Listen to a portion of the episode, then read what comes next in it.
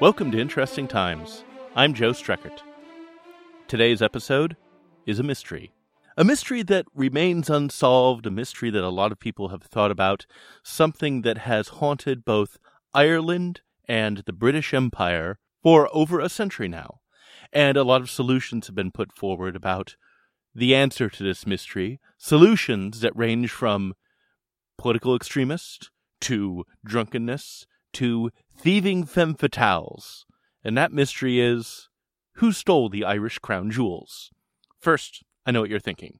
You're thinking Ireland had crown jewels? Kind of. Uh, they were decidedly more jewels than they were crown, and they were not something that were really Irish. They were a creation of the British Empire. So the crown jewels were not a literal crown that an Irish monarch wore as part of a fancy hat.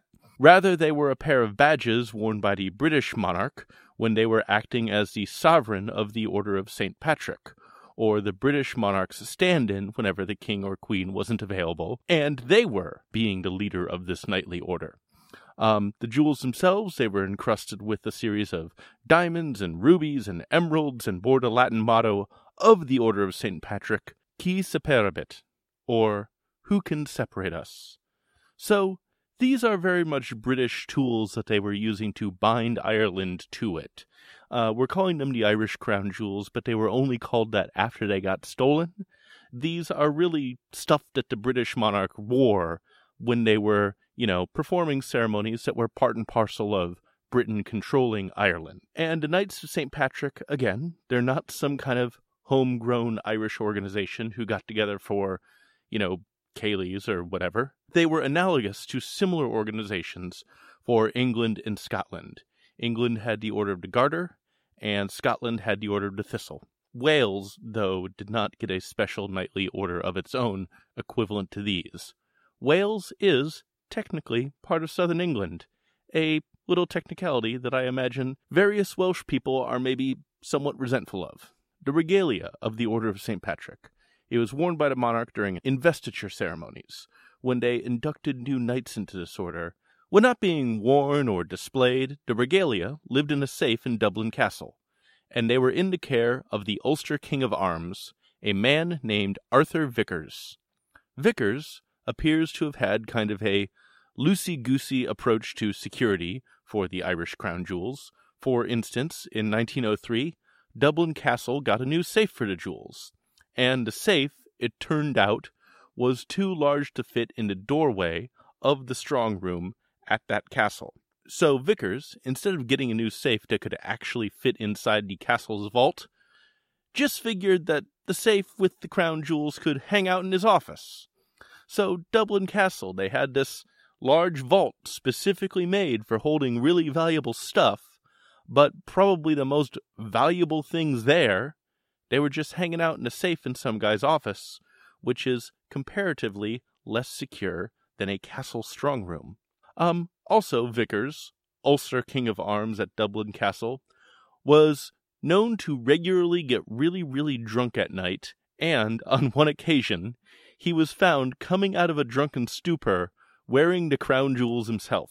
Either he got really sloshed and decided to play dress up, or he passed out and somebody else decided that it was time for a game of decorate the drunk. And what else to decorate a drunk with than with fancy jeweled badges that kings wear. Either way, this was not an ideal security situation for the fancy monarch badges that Vickers was supposed to be safeguarding, and sometime in the early half of 1907, the regalia of the Order of St. Patrick, the so called Irish crown jewels, were stolen. There was no sign of forced entry at Dublin Castle. No broken windows, no busted locks, nothing. King Edward VII, he was on his way to Ireland for an investiture ceremony to induct a few more knights into the Order of St. Patrick, and on July 6, 1907, Vickers checked in on the jewels, and lo and behold, the safe was empty. Uh, the jewels had last been seen on March 15th of that year, when Vickers showed them off to a visiting nobleman. So that leaves merely a four month period when, at some point, someone, somehow, spirited away King Edward's fancy Irish jewelry. Also stolen were the bejeweled collars of five members of the Order of St. Patrick, and some jewels that belonged to Vickers's mom that he was also keeping in the safe. Uh, King Edward was apparently furious that someone had made off with his fabulous accessories, and he still paid a visit to Ireland, but the investiture ceremony for the new members of the Order of St. Patrick did not move forward. Uh, those shiny rocks were apparently pretty important to him. The Dublin police showed up, began an investigation, and the inspector in charge of the operation said that he was pretty sure that he knew who did it. Unfortunately, for history though, the inspector's police report has never been released. Curious. Uh, Vickers, of course, was the obvious suspect. After all, he is the guy who had the only two keys for that safe, which again was in his office. He immediately denied stealing the jewels, and he began throwing shade and accusations at his subordinate, Francis Shackleton, who, by the way, was the brother of the famous Antarctic explorer, Ernest Shackleton. Um, however, Francis was not nearly as with it and together and intrepid and admirable as his brother was, as we'll soon see. Further investigation, though, exonerated Shackleton, whom Vickers had insisted was behind it all. Ultimately, neither the Dublin police or England's own Scotland Yard were able to arrest anyone for the actual theft, but Vickers was found guilty of not exercising due diligence in guarding the Irish crown jewels. And like any good unsolved mystery, we've got a number of theories, suppositions, and wild ideas floating around about what exactly happened. Theory 1 Vickers stole the jewels. This is probably the most straightforward theory. He had the keys to the safe. There was no sign that the lock had been forced or broken. He was in a great position to steal the jewelry. All the obvious signs point at him. However, after the incident, it does not seem that Vickers started living the life of somebody who suddenly got a gigantic infusion of cash.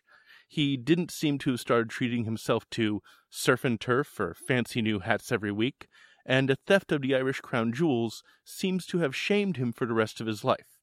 He maintained his innocence until he died, and by all accounts was haunted by his failure to safeguard something so valuable.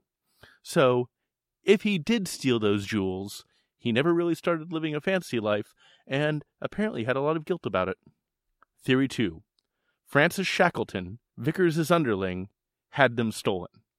Shackleton's big alibi about not stealing the jewels was that he was in England during the jewel heist, so he couldn't possibly have taken them. There is a four month period of time, and he was not in Ireland during any of it. However, it's entirely possible that he hired somebody else to take the jewels for him. This is maybe plausible because, unlike his Antarctic exploring brother, Francis Shackleton was something of a ne'er do well. If this theory is true, though, then stealing a huge chunk of valuable jewelry didn't solve Shackleton's various money problems. In 1914, he was convicted of and imprisoned for, and I'm not making this up, stealing from a widow. If Francis Shackleton did steal the Irish crown jewels, then he never got a chance to fence them, and even if he had all that cash on hand, it didn't do anything to stop his widow stealing from habit. Again, ne'er do well. Theory 3 the jewels were stolen by either Irish Unionists or British Republicans to humiliate the British monarchy. There were plenty of people in Ireland who wanted Ireland to be a single country, and there were, and are, plenty of people in the United Kingdom who would rather it be a republic.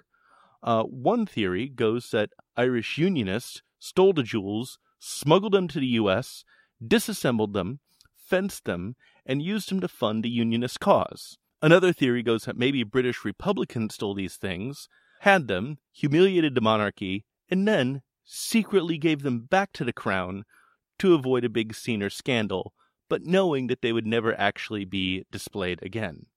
So these theories are appealing. Uh, I kind of like the idea of clandestine conspiracies stealing fancy stuff to humiliate monarchs, uh, especially the one about the Unionist. I find that totally plausible but we have no real evidence for something like this happening. Theory 4 Vickers' mistress did it. One story that the London Mail floated around about the Irish crown jewels was that Vickers was seduced by some unnamed femme fatale who got into his good graces and pants, managed to copy his keys, ended up coming into his office during the dead of night, opened a safe, stole the jewels, and then skipped off to France. Vickers denied this story, said that he had never had a mistress, accused the London Mail of libel, and then sued them to the tune of £5,000. This story is scandalous and would make great fodder for a movie about a globe trotting seductress who goes around the world, seduces dudes, and then uses that to steal shiny objects. I would watch that movie. And it appears the London Mail made that all up to sell some newspapers. Theory 5. This is my favorite drunken orgies. There is basically no evidence to support this, but in 1908 an article surfaced in an Irish American newspaper called the Gaelic American, alleging that the office of arms in Dublin Castle was home to all manner of drinking, homosexual activity, bacchanalia, debauchery of one kind and another, and another. You know, all kinds of good, clean fun on a regular basis. According to this article in this newspaper, the Gaelic American, one of Shackleton's associates, a Captain Richard Gorges, stole the jewels, and everyone knew it. However, he threatened to reveal the truth about the Office of Arms's drunken, regular sex parties if they blew his cover. So, supposedly, that police inspector from earlier, that never released his police report, suppressed it. Shackleton and Gorges got away with it. However, I mentioned earlier that Shackleton was later imprisoned for stealing from a widow, which vaguely sounds like something that Silver Age Lex Luthor would do, and Gorges was later imprisoned for manslaughter. It seems very possible that if this was a real thing, that these guys were blackmailing the Ulster King of Arms and threatening to blab about their bacchanalia, that one or both of these guys might have mentioned this while they were in prison.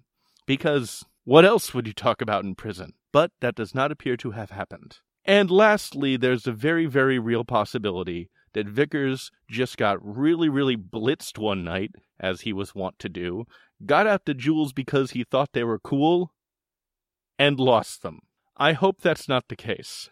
I, for one, hope that there's more elaborate and improbable layers to this story than just one guy getting really tanked and then losing some stuff. Uh, I really want the thing about the Bacchanalia or the political intrigue or the femme fatale or something like that to be the actual solution. But I have to admit that this seems slightly more plausible than those stories, especially because Vickers, you know, was known to get really drunk and wake up wearing the British monarch's jewelry. 1922 saw the creation of the Irish Free State, and the island, well, most of it, drifted apart from the UK and the very existence of any Irish crown jewels became something of a moot anachronism. The Order of St. Patrick, though, that kinda sorta still exists, but the last member died in 1974, so it's functionally extinct. If the Queen really wanted to make more members of the Order, she technically could, but doing that would probably have something of a chilling effect on Irish British relations, so it's probably best that the order, like the so called Irish crown jewels, stays lost to time. And in all probability, we will never know who took the jewels or why. I would kind of love to know the answer, but I also kind of love having this mystery to appreciate. Sometimes the dissatisfaction that comes with not knowing something is just as interesting and tantalizing, if not more so, than actual knowledge itself. Interesting Times is recorded at the studios of Portland's own X Ray FM 91.1 and 107.1. We are engineered by Arthur Rosato, and we are not funded by stealing and fencing jewels from the British monarch. We're funded by you, by crowdfunding, specifically on Patreon.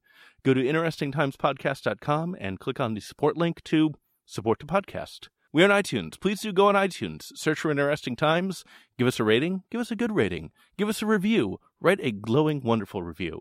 That is helpful and helps other people find the show. Uh, I'm on Twitter at Joe Streckert. We're on Facebook, facebook.com slash Interesting Times with Joe Streckert. Find us on social media. Uh, thank you very much for listening, and I will see you next week. Thanks, folks. Bye.